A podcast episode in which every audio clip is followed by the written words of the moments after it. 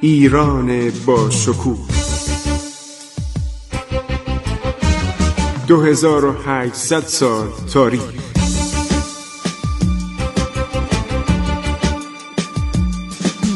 عبور از تاریخ.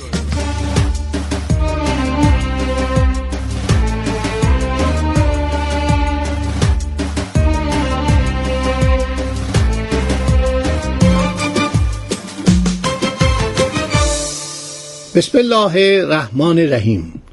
به نام خداوند بخشاینده مهربان.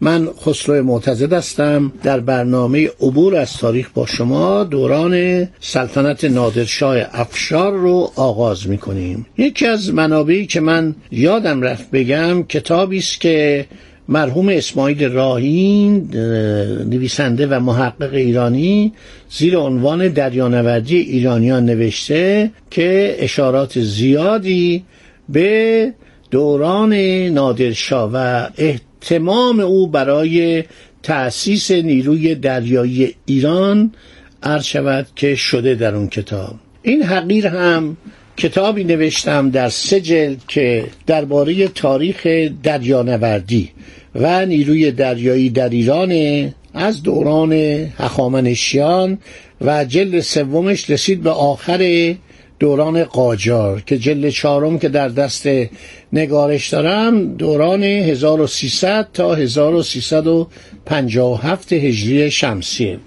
من فکر می کنم در این کتاب کاملترین اطلاعات رو از نیروی دریایی نادر با توجه به منابع جدیدی که در دنیا منتشر شده و در ایران عرضه کردم این کتاب رو نیروی دریایی جمهوری اسلامی ایران چاپ کرده و قسمت اعظمش به فعالیت های دریایی نادرشاه چگونه نادرشاه که مردی کوهستانی بود یک دفعه به فکر دریانوردی داد و این کتابم عرض شود جلد سوم کتاب تاریخ دریانوردی و نیروی دریایی ایرانه فصول متعددی رو اختصاص دادم به نادرشاه خب دیگه از کتابایی که منتشر شده درباره فعالیت های دوران عرض شود نادرشاه و بعد از او سفری از بنگال تا انگلستان. نوشته جورج فورستره که در 1798 در لندن چاپ شده.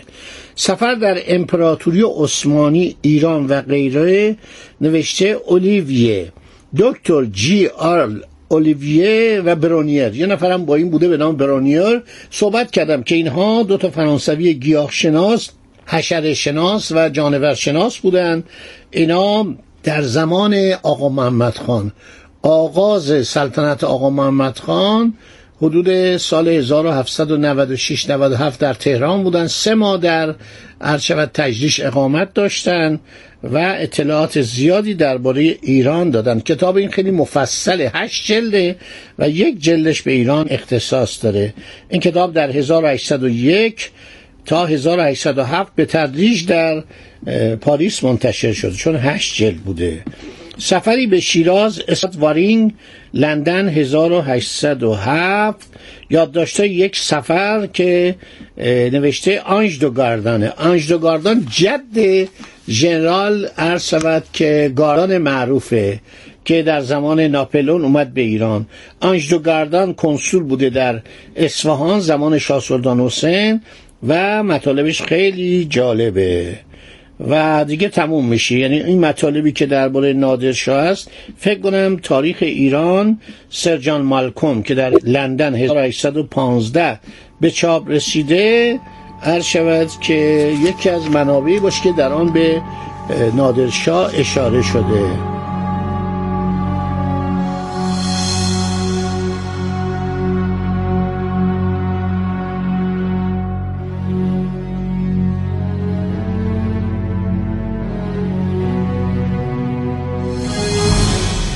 من اسمای دیگرم می‌برم. خیلی آدما کتاب نوشتن. سفر اول و دوم جیمز موریه نامه ها نوشته تریگانگ ویلیو فون گانگ بوده که 1817 چاپ شده در هامبورگ.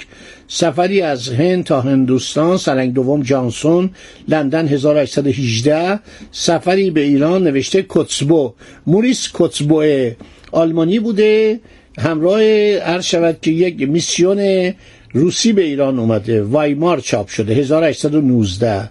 سفری به ایران نوشته گاسپار دروویل که درباره ارتش ایران در دوره عباس میرزاست و یادداشته یک سفر در خراسان نوشته دکتر جی بی فریزر 1825 همینطور یادداشته سفری در ایران آر سی اوم مانی. اینم که یک نفر انگلیسی بوده 1828 سفری بر روی دریای کاسپیان و درون قفقاز نوشته دکتر ای اشوالت اشتوتگارد 1834 خاطرات یک سفر سروان آرمینیان لندن 1834 یادداشته یک سفر نوشته جی کپل لندن 1834 یک سفر زمستانی نوشته دکتر جی بی فریزر 1838 سفری به شمال هند نوشته آرتور کنولی لندن 1838 سه سال در ایران نوشته جورج فولر 1841 بررسی آماری ایران در جلد هشتم سفرنامه انجمن جغرافی سن پترزبورگ. نوشته سرنگ دوم بلارامبرگ. این روسی بوده. سن پترزبورگ 1841 و دیگه سایر کتابا که به دوران ناصرالدین شاه می‌خوره. فقط از این میون یه کتابی است به نام سفری به ایران اوژن فلندن پاریس 1851 اوژن نقاش بود و بسیار با باسواد جغرافیدانی بوده که اینا اومدن و تصاویر از ایران کشیدن. و بعدم منابع دیگه که همه را شما می‌تونید بخونید. یک کتابی رو من یادم رفت به شما بگم. خاطرات شود که پزشک فرانسویش یک نفر بازن بازن نام این پر بازن پر یعنی کشیش. ایشون کشیش فرانسوی بود در دربار ایران زندگی می‌کرد در, شهرهای ایران. چون از پزشکی معمولا پزشکان اون زمان همه کاره بودن. ایشون کشیش که بود ضمنا پزشکم تا حدودی می‌دانست. هر خارجی که میومد به مشرق زمین مقادیری با خودش دوا می آورد عرض شود که شربت می آورد این آقای پربازن هم یادداشتهایی نوشته که این در فرانسه چاپ شده بود هیچ کس هم خبر نداشت. آقای دکتر اسقر حریری علی اسقر حقی ایشون نوشته که من تو خیابون داشتم می‌رفتم و دیدم یک کتاب کهنه ای افتاده یادداشت های پربازن پزشک فرانسوی نادرشاه. این کتابم عرض شود که ایشون ترجمه کرد. ما از طریق این کتاب می‌فهمیم که نادرشاه دچار چه بیماری هایی بوده. ایشون زخم معده شدید داشته. ببینید تاریخ چقدر گویا چقدر روشن آدم متوجه میشه. ایشون دچار مرض شدید عرض شود که معده بوده زخم معده که داشت سرطان می‌شد و این عصبانی می‌شد. وقتی درد بهش روی می آورد به قول پزشکان اسپاس بهش روی می آورد حالش دگرگون می‌شد و در آخر عمر خیلی هم خسیس و گداتب و عرض شود دانشمار شده بود. خیلی مردم رو اذیت می‌کرد. از مردم مالیات های مکرر می‌گرفت.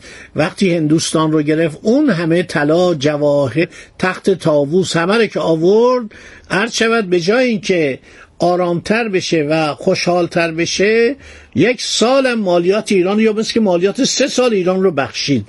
بعد از مدتی اینا رو همه رو فرستاد در کلات نادری. یه جایی هست در خراسان. در اونجا یه قله مستحکمی ساخت مثل که الان هم موجوده. در اونجا این جواهرات و این همه الماس و نقره و طلا و لولوهای شاهوار همه رو جا داد و هیچ سراغ اینها نمی‌رفت فقط محافظ گذاشته بود که اونا باشن. موقعی هم که در حال به اصطلاح سالهای آخر سلطنتش بود بچه هاشو تبعید کرد به اونجا و اینا رو فرستاد به اونجا. خیلی از فرزندانش میترسید. کما اینکه رضا قلی میرزا رو که علیش توطعه کرده بود کور کرده بود. من این داره میگم که بعد مفصل براتون بگم.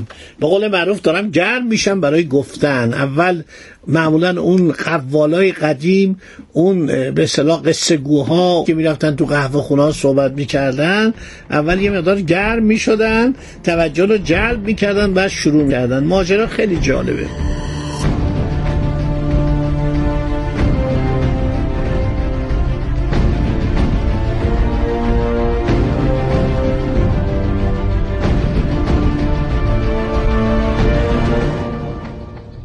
واقعا مرد شجاعی بود مرد بزرگی بود. ایرانیان رو از حزیز ذلت نجات داد.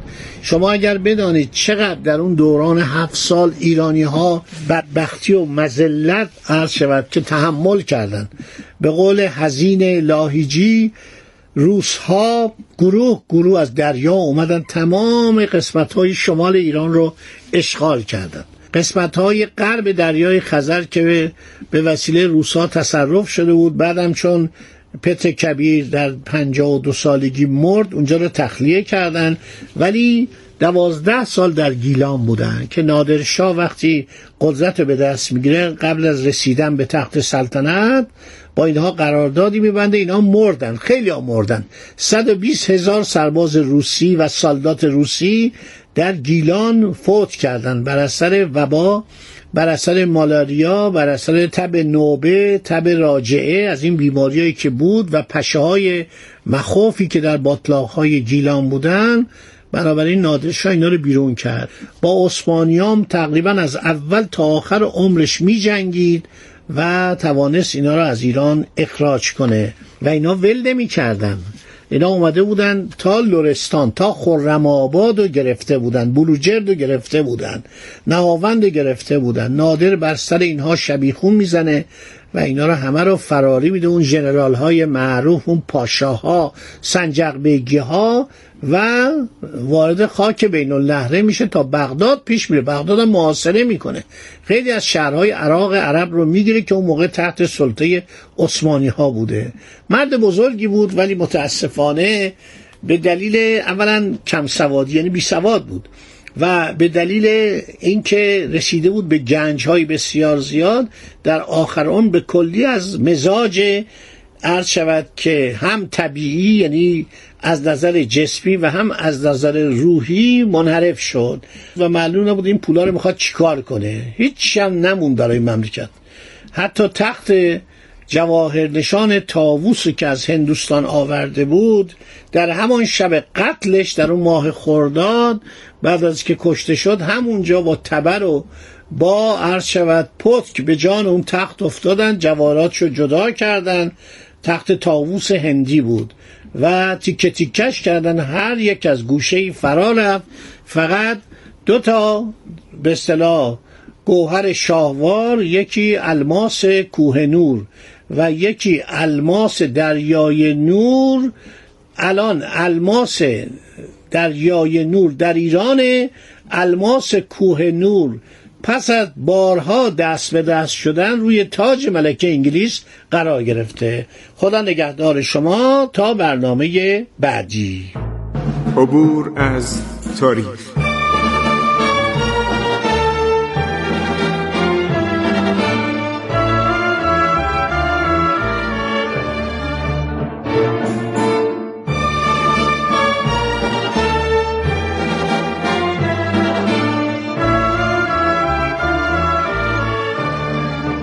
ایران با شکوه. 2800 سال تاریخ. سرگذشت ایران ما به روایت خسرو معتزد.